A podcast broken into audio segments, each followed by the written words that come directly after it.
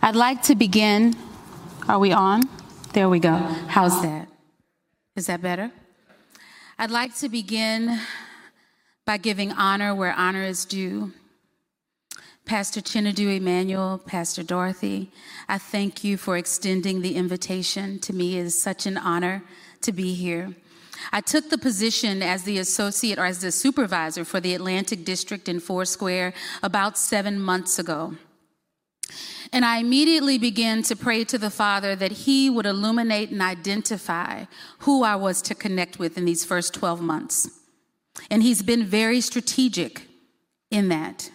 And I have found myself in um, places where I didn't think I'd go, meeting people that I didn't think I would meet, talking about God in a way that I didn't believe was imaginable, even though I know God to be the big God that we sung about this morning but he does exceedingly and abundantly more than we could ever hope or imagine.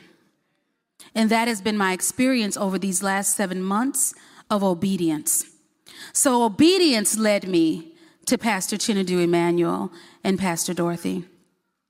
And five minutes into our conversation, I knew that God had set up a divine appointment. So I thank you and I honor you. I honor you as an apostolic father. What you've poured into me just this morning, I'll carry with me for the rest of my life. Not by what just came out of your mouth, but by the presence that you've established in this place. And I thank you. There's a scripture that I read that said, Honor your father and mother, that your days may be long. People ask me why I cling so closely to my father and my mother. It is so that my days may be long. And so I honor Pastor Huey Hudson and Ruth Hudson for joining me this morning from Bat- not from Baton Rouge. I was born in Baton Rouge, Louisiana, and I always forget. I never want to tell people I'm from Alabama. I don't know why. Um, but we live in Huntsville, Alabama. And so I thank you, Mom and Dad, for being here this morning.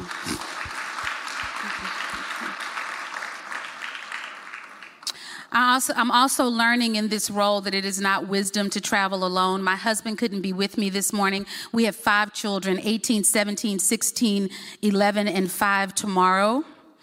Yes, praise God. The doctor said we'd never be able to have biological children, but God. But God. And I want to encourage somebody with that this morning. But God. We have five healthy children and I'm learning lessons. And so one of the lessons was you probably don't need to travel alone.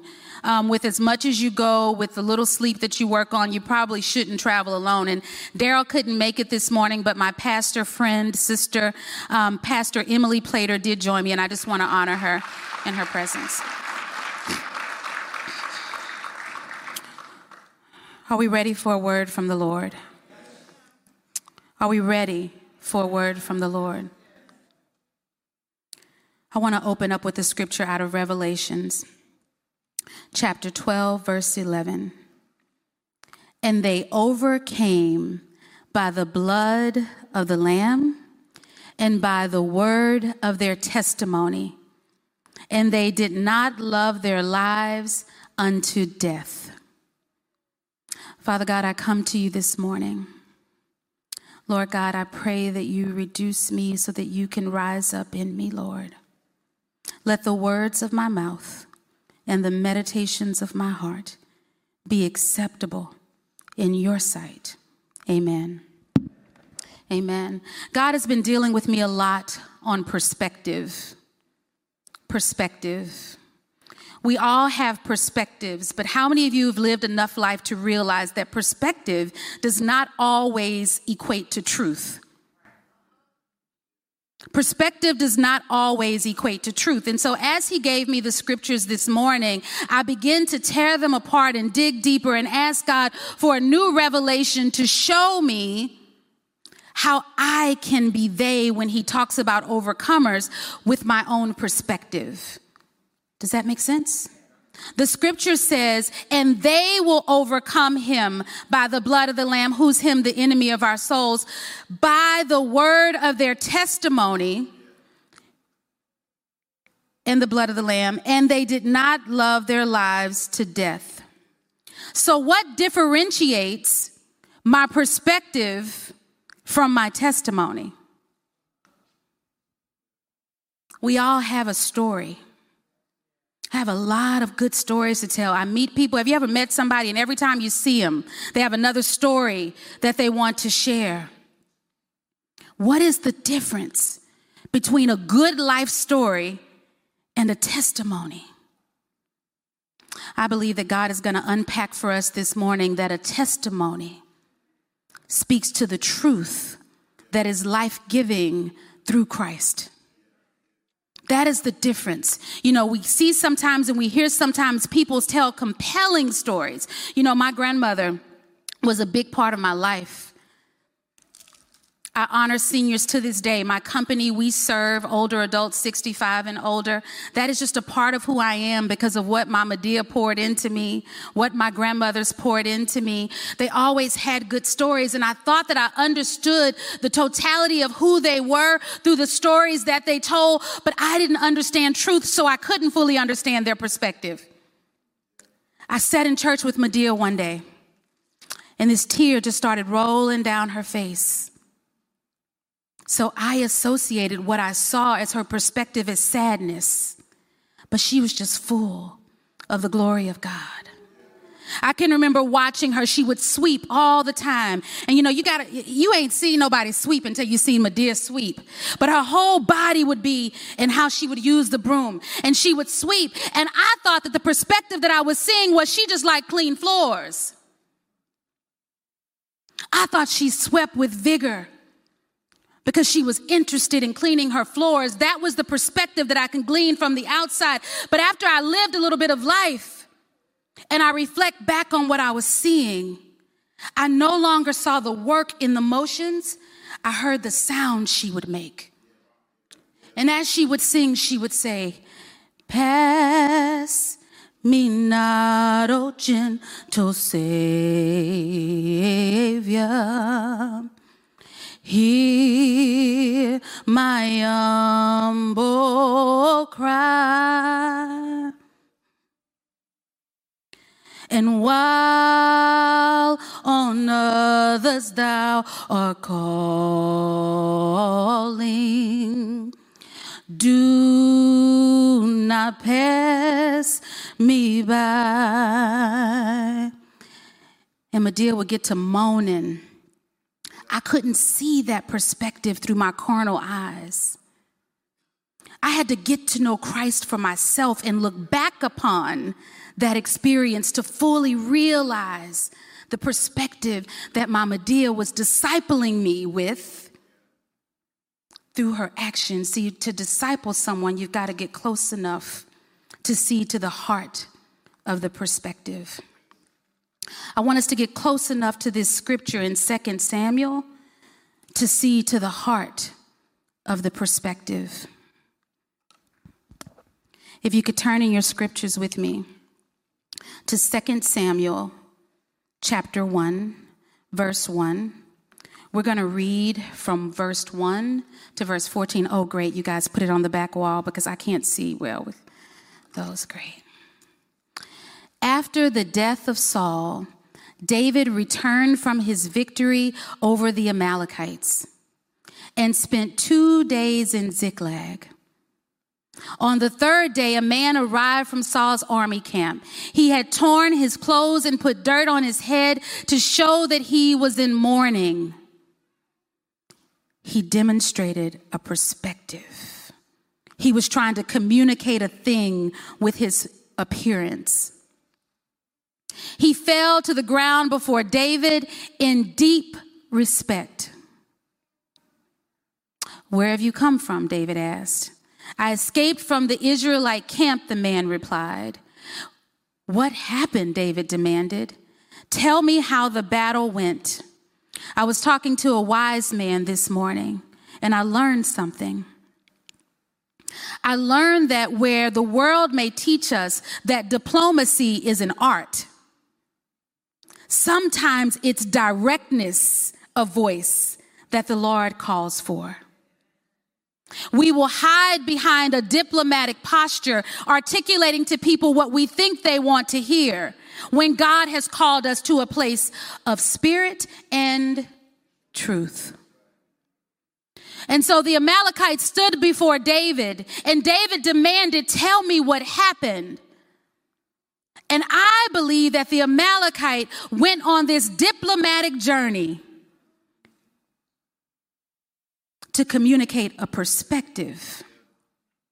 The man replied, Our entire army fled from the battle. Many of the men are dead, and Saul and his son Jonathan are also dead. Diplomacy always has a little bit of truth. We can move forward. How do you know Saul and Jonathan are dead? David demanded of the young man. The man answered, I happened to be on Mount Gilboa, and there was Saul leaning on his spear, with the enemy chariots and charioteers closing in on him. When he turned and saw me, he cried out for me to come to him. How can I help? I asked him. He responded, Who are you?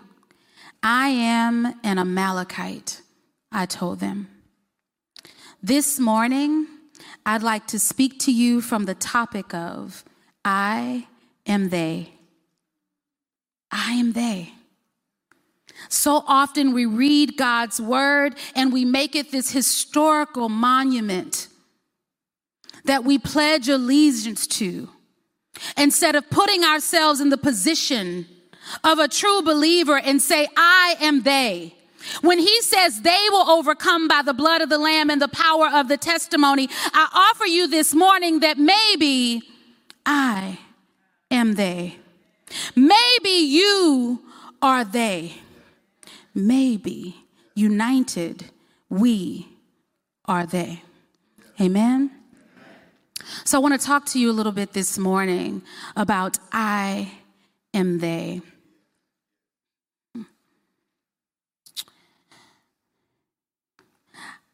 I prayed, I guess it's been about six, seven years ago when we started the nonprofit agency. We have a 20,000 square foot community center that serves individuals with Alzheimer's and dementia.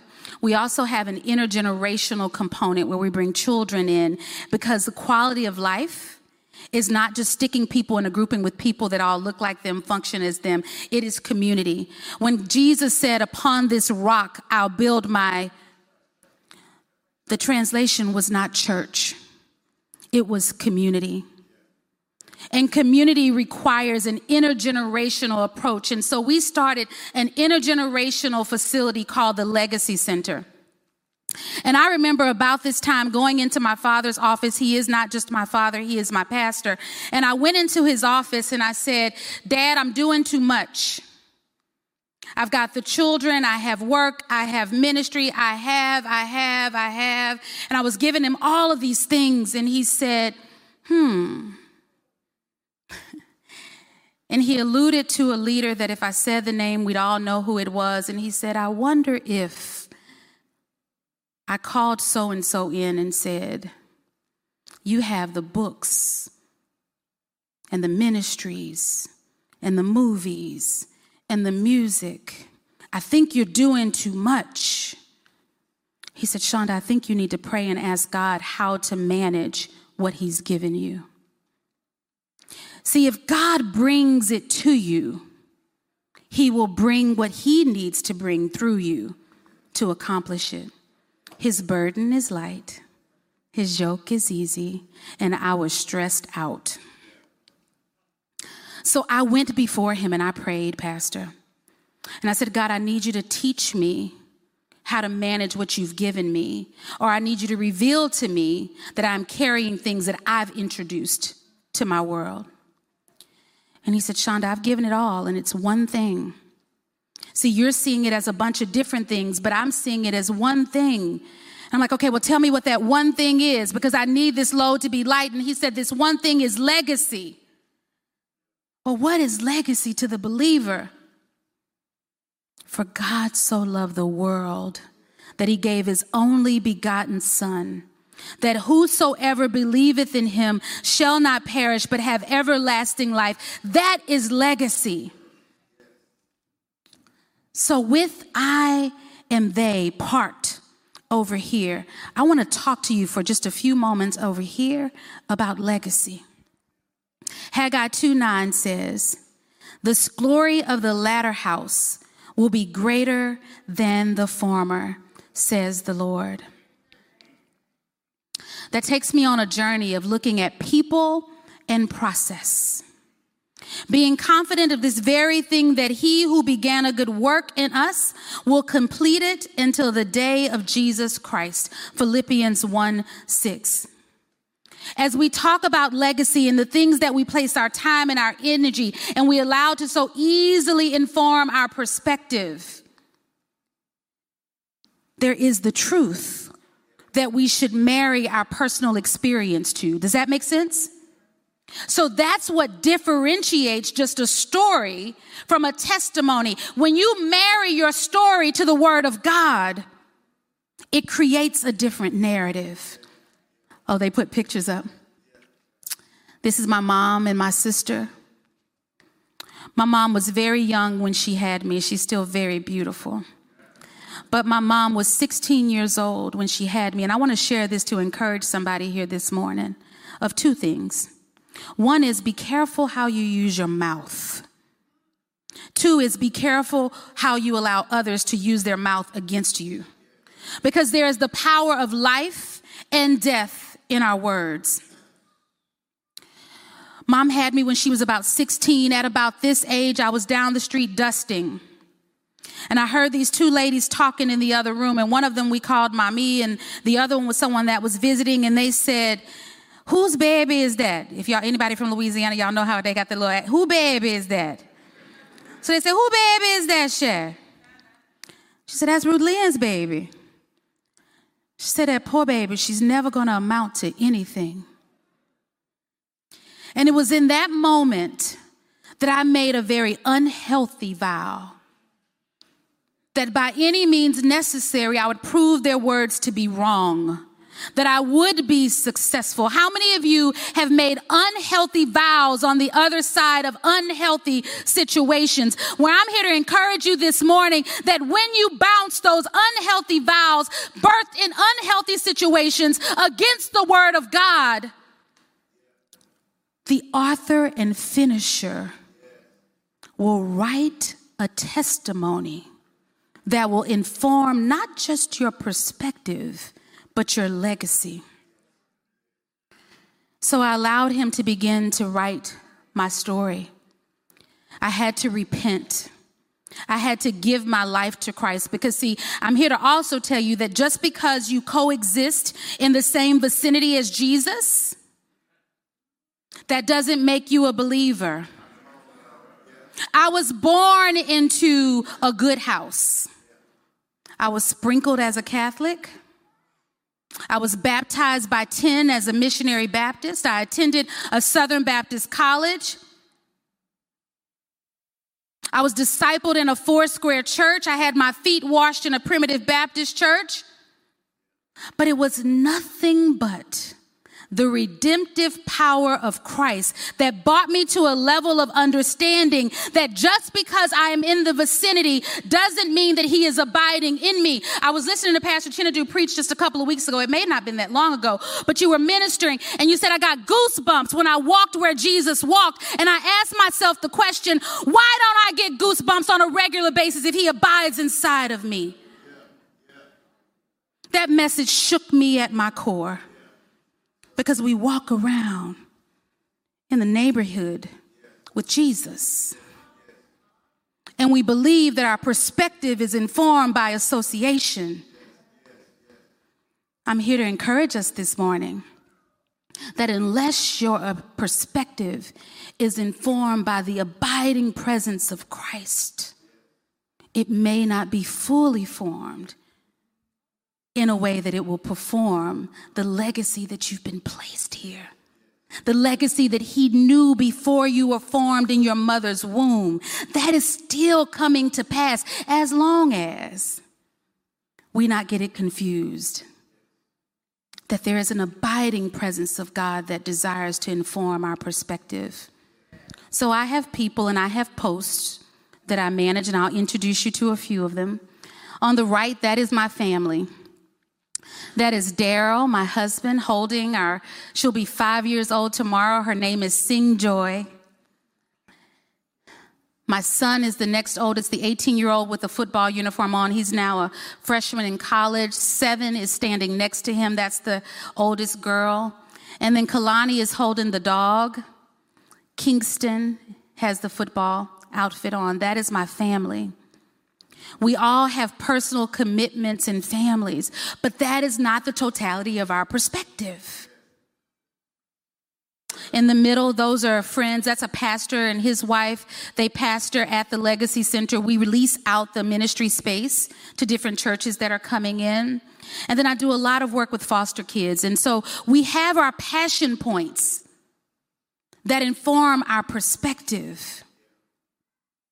But what you have to realize is that when you have passion points that inform your perspective, that others have passion points as well that informs their perspective, and unless you bathe that in truth, it can lead you down some pretty dark paths. My process has led me down some pretty dark paths. The next pictures, I've worked a lot on the mission field. The picture of the brick wall, was a group of ladies that were living over in a voodoo village in the city that we were in. And I was told that we couldn't engage them because they weren't a part of the ministry. They weren't a part of the church. How does that sit on you? I couldn't engage them because they weren't a part of the church.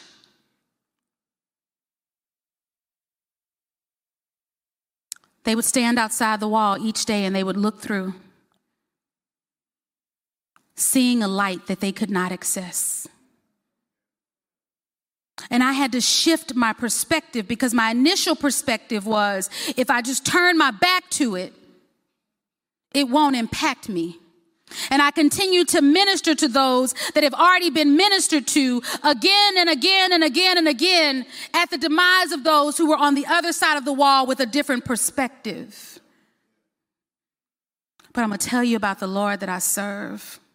You hang around him long enough, and he begins to talk. And I've learned to listen. And he said, I dare you not see through the walls that I had to break through to get to you. Has anybody in this audience experienced God that breaks through walls with reckless abandon to reach you when others have turned their back?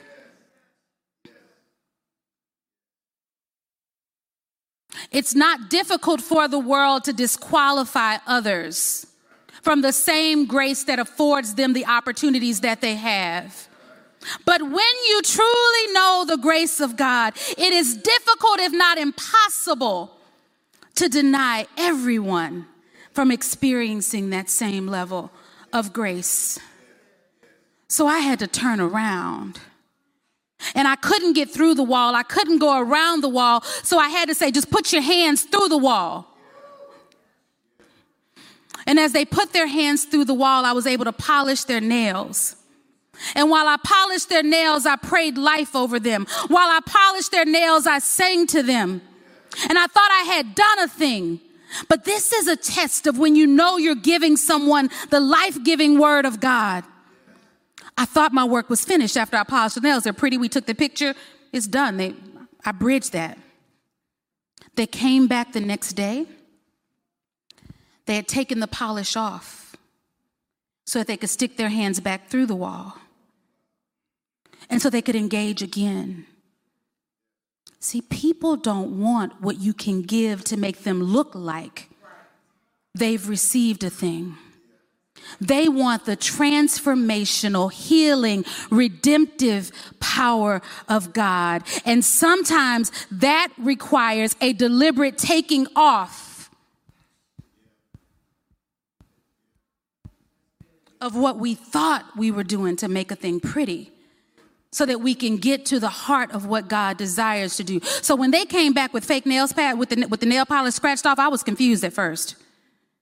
But it didn't take me long to say they want something that I don't have in this bottle of this makeup kit. And I got a translator over, and we were able to share the gospel with them as we painted nails. The next picture up at the top, I got a call from a pastor he said, Pastor Shonda, a mother has lost one of her twins, and we need you to ride with them to the hospital so that the doctor can declare the baby deceased. And so we got in the car. I didn't realize that it was an hour long ride. And so, as a mom, I could not imagine having to hold my deceased baby for an hour. So I asked the mom if I could hold the deceased baby, and she held the baby that was still clinging on to life, not doing really well either. And as we begin to ride, emotions begin to flood in, and I had perspectives. My perspective was, how sad is this? We would never allow this to happen in the United States because, see, perspective can make you pompous. And so I began to say things and think things, and God checked me. And he said, There go I, but for the grace of God, Shonda, you need to hear, There go you, but for the grace of God. And if I could save your baby at four months old when you left him in a hot car to go into the office to meet with people who could care less about you, I could save this baby. You better pray. And I began to intercede and to pray. And by the time we got to the hospital, the doctor took the baby back in. Everything looked just totally distraught. 15 minutes later, the doctor brought the baby back out. The baby was cheerful.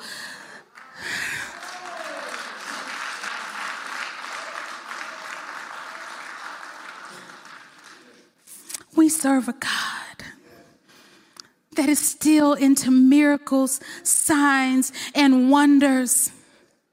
So the next time that I was in Haiti, I was brushing my teeth on the patio and I saw this motorcycle come. Now, Souvenance is where this young lady lives with her babies. Souvenance was about 45 minutes away from where we stayed. And 45 minutes on the back of a motorcycle with two babies is not a comfortable ride. But I saw this motorcycle come up and that was right before we took the picture on the bottom. She bought the babies to come and see me.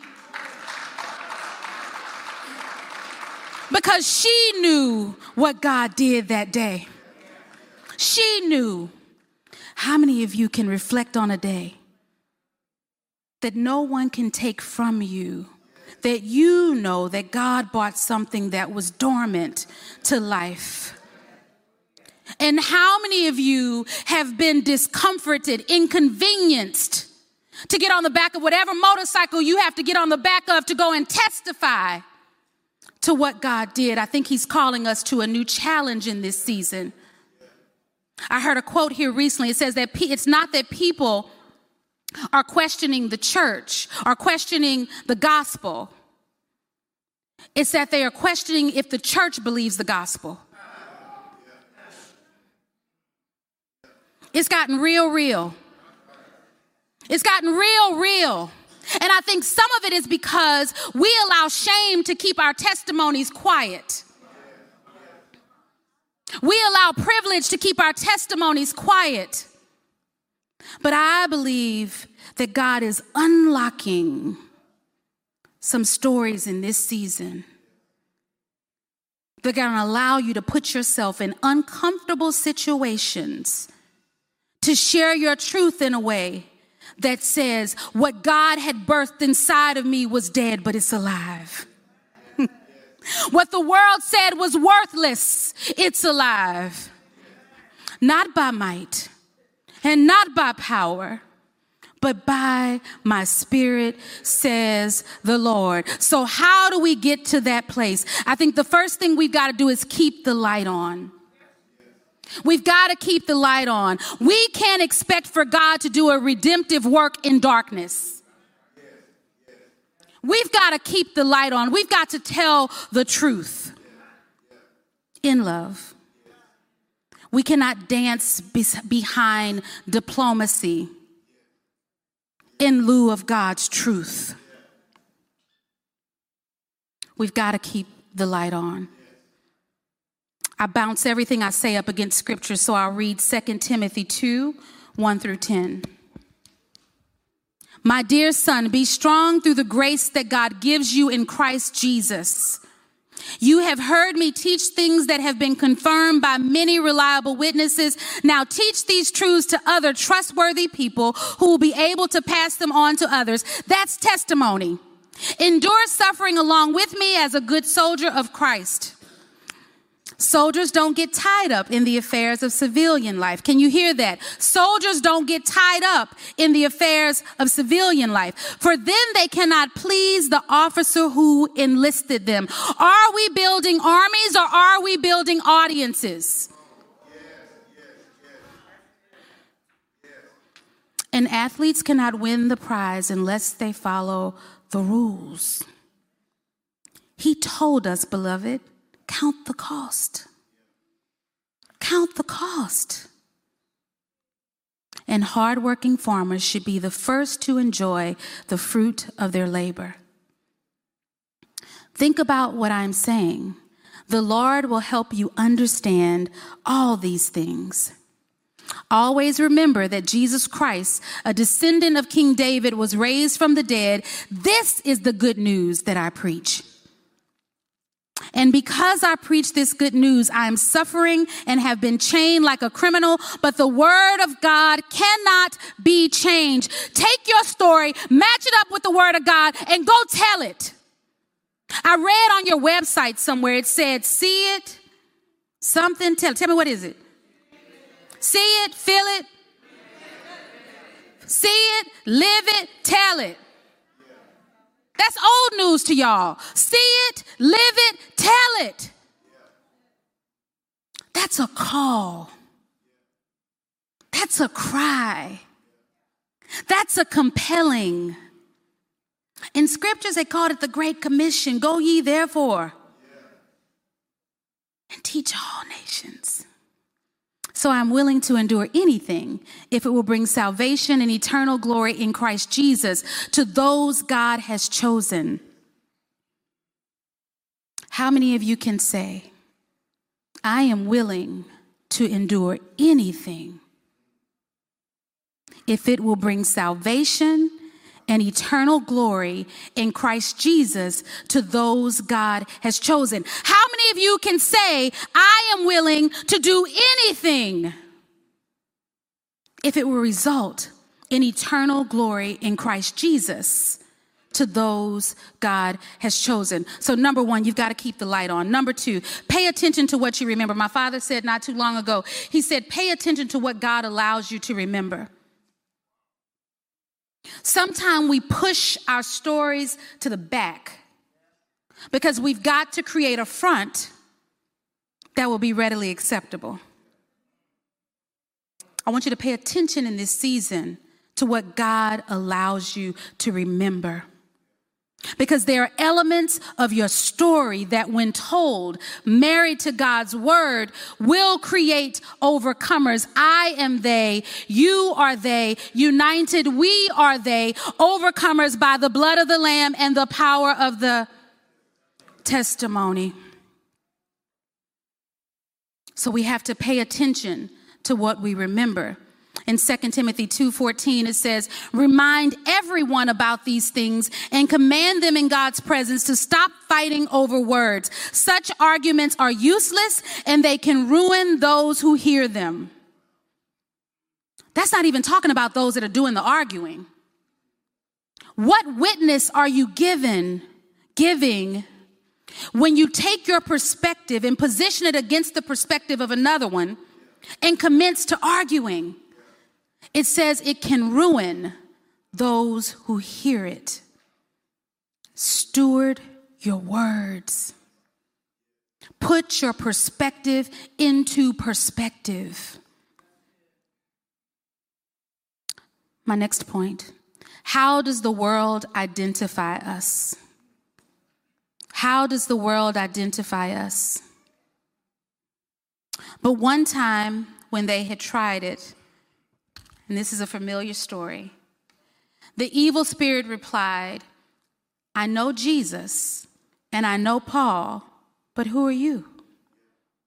when we have idioms and cliches to give for everything somebody says. How are you doing? Blessed and highly favored. God is real all the time. When we do that, and then we show the internal constitution of our being to be something different, the world is now looking and saying, Paul, I know. Jesus, I know. But who are you? So I ask you this question this morning How does the world identify us? And as I take us back to 2 Samuel, we left off with David asking, Who are you? Who are you? And he responded, I am an Amalekite. Then he begged me, Come over here and put me out of his misery. For I am an, and that wasn't, that was Saul asking the Amalekite, Who are you? Let me, let me make sure I'm clear on that. Saul was asking the Amalekite, Let me take you back. So Saul is in battle. He lays on his sword. The Amalekite has now gone to David to explain to David that Saul and Jonathan are dead. David said, How do you know? And he's telling them that Saul said, Who are you? And I said, I, and Amalekite said, I am an Amalekite. Then he begged me, Come over here and put me out of my misery, for I'm in terrible pain and I want to die. So I killed him, the Amalekite told David. For I knew he couldn't live. Then I took his crown and his armband, and I may have brought them over here to you, my Lord. So what is the Amalekite doing now? He's got a narrative. He is hiding behind diplomacy. He is saying what he thinks David wants to hear him say. David and his men tore their clothes in sorrow when they heard the news. They mourned and wept and fasted all day for Saul and his son Jonathan and for the Lord's army and the nation of Israel because they had died by the sword that day. David understood full well the scripture that is still alive and well today to touch not God's anointed. Then David said to the young man who had bought the news, Where are you from? Now, he had already told him that he told Saul he was an Amalekite, but he said, I just want to make sure that I identify with exactly what you're identifying with. Come again, where are you from? And he replied, I'm a foreigner, an Amalekite who lives in your land. I believe that David kind of took a different posture at this point. I believe he went from mourning to righteous indignation. I believe his posture shifted. Our posture should shift when we pick up on that people are using their perspective and their platform to diplomatically lead us down a road that leads only to death. Because the wages of sin are death. And if it's not spirit and truth, it's flesh and a lie. And sometimes we try to dance and straddle between those two, but it is either spirit and truth or it is flesh and a lie. So, as my mama say, tell the truth, shame the devil. Let's go back. David got a little bit of different posture. And he said, Why, why were you not afraid to kill the Lord's anointed one?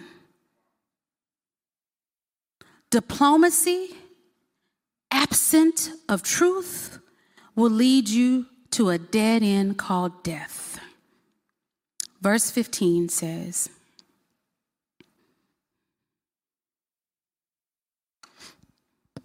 Then David said to one of his men, Kill him. See, the risk we run when we give people what they want to hear versus what God has asked us, called us, commanded us to say, you'll never win. Why? Because the enemy comes to kill, steal, and destroy. So you'll never figure it out. You'll never figure out how to dance with the devil. It's much easier to commit to walking in alignment with spirit and truth on purpose, with purpose, in a way that positions you for Philippians 1 and 6. I will perfect what I begin in you. You don't have to dance. You can walk with your head held high, knowing that grace and mercy brought you through. I have a testimony. And I know that there's so many of you that have a testimony too. How do I know? Because I am they. And they will overcome by the blood of the Lamb and the power of our testimony. And the Lord is not man that he would keep his good gifts from us. So if he said that that's how we're going to overcome, then he's going to give each of us an individualized testimony to marry with his legacy. I am they. You are they. And united, we are they. Had to go back because I was just sitting with this thing called perspective. And so I jumped back to 1 Samuel chapter 31. And I'm not, for the sake of time, I'm not going to read through all of it, but I want to read just enough so that you can see what I saw, so that you don't just have to hear what I'm saying and trust it. I want you to see what I saw because it sent me on this journey. So I read Second Samuel and I got that account, and the Holy Spirit said, Go back a little bit. Guys, if something ain't sitting quite right in this season, go back a little bit. For some of us, we need to go back a lot a bit. For some of us, we need to go back generations to figure out why this don't make sense. Because sometimes it don't make sense because it's a lie. And you've got to go back to the origin, to the origin. People always ask me, Shonda, why do you hang around people in their 60s and 70s and 80s and 90s? Because they know the truth. The wisdom of experience is a beautiful thing. The Holy Spirit said, go back a little bit. So I went back to 1 Samuel chapter 31, and I'm gonna read a little bit of that for you. Now, the Philistines attacked Israel, and the men of Israel fled before them. Many were slaughtered on the slopes of Mount Gilboa. The Philistines closed in on Saul and his sons, and they killed three of his sons, Jonathan, Abinadab, and Malchishua. The fighting grew very fierce around Saul, and the Philistine archers caught up with him, and they wounded him severely. Saul groaned to his armor bearer, Take your sword and kill me before these pagan Philistines come and run me through and taunt and torture me. But his armor bearer was afraid and would not do it. Touch not mine anointed. So Saul took his own sword and fell on it. When his armor bearer realized that Saul was dead, he fell on his own sword and died beside the king. Now, where's the Amalekite? Where's the Amalekite? Don't rationalize lies that you know are lies just because the truth is loud. Oftentimes, when people have positioned themselves and gained power on the other side of perspective, they get real loud. That makes me want to lower my voice. I'll get quiet.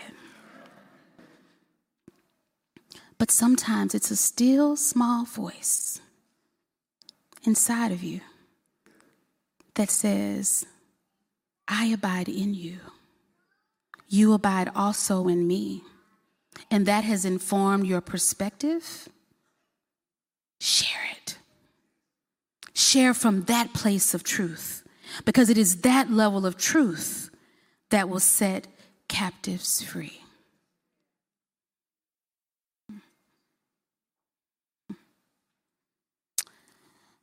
In closing, life is crazy. We're seeing some things unfold that even those that I talk to that are knocking 100, that they've never experienced in their lifetime. But God and His simple truth are so real. And it's not changing. It is the same yesterday, today, and forever. So I encourage you in this. There will be suffering, there will be failure, there will be fear that comes as a result of that suffering and that failure, and that will frustrate us as we navigate through our processes. But our faith compels us to lean not on our own understanding. In all thy ways, acknowledge Christ, and he will bring us in perfect alignment. But let me tell you what I have.